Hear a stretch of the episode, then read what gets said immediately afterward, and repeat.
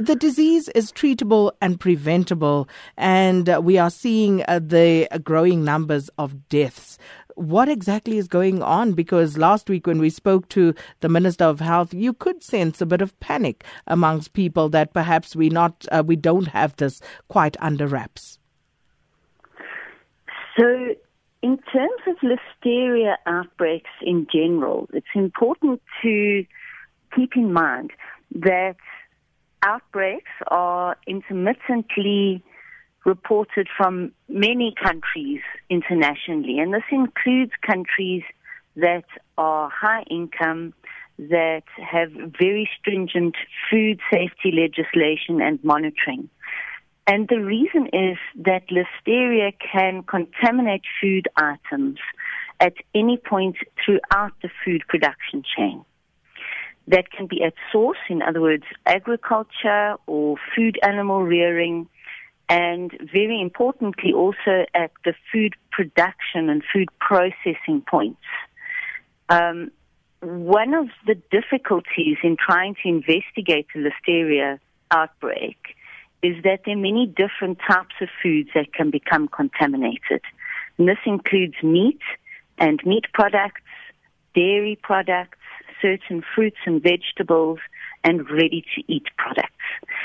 So the investigation hinges on, on getting thorough information from patients who've developed listeria about what foods they've eaten in the past month because the exposure time between eating the contaminated food and developing disease can be very long.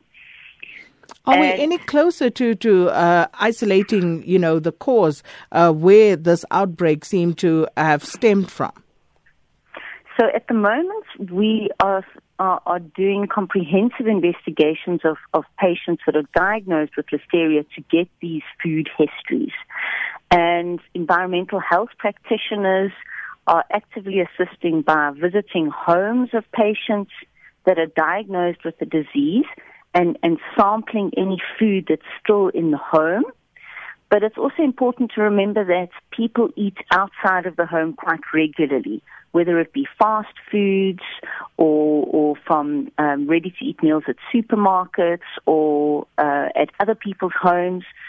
So it becomes very difficult to uh, identify the source. The other important aspect is that we have to be able to match the strain of listeria that we're finding in implicated food items to the specific strain that's causing the outbreak.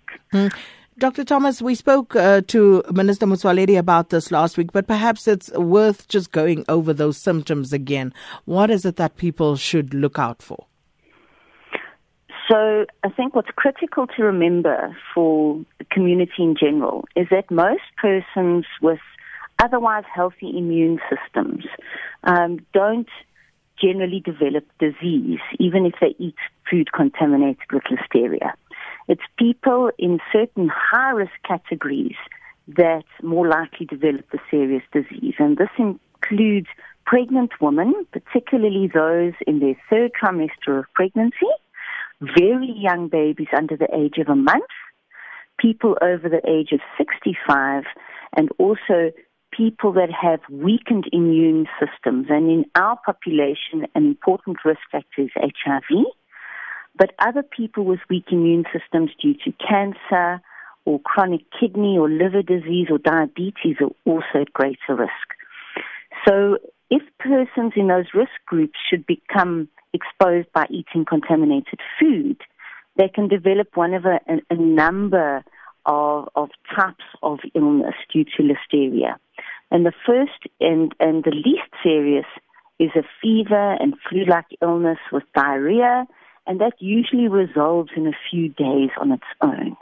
The more serious forms are when the bacteria invades into the bloodstream and causes a generalized infection throughout the body.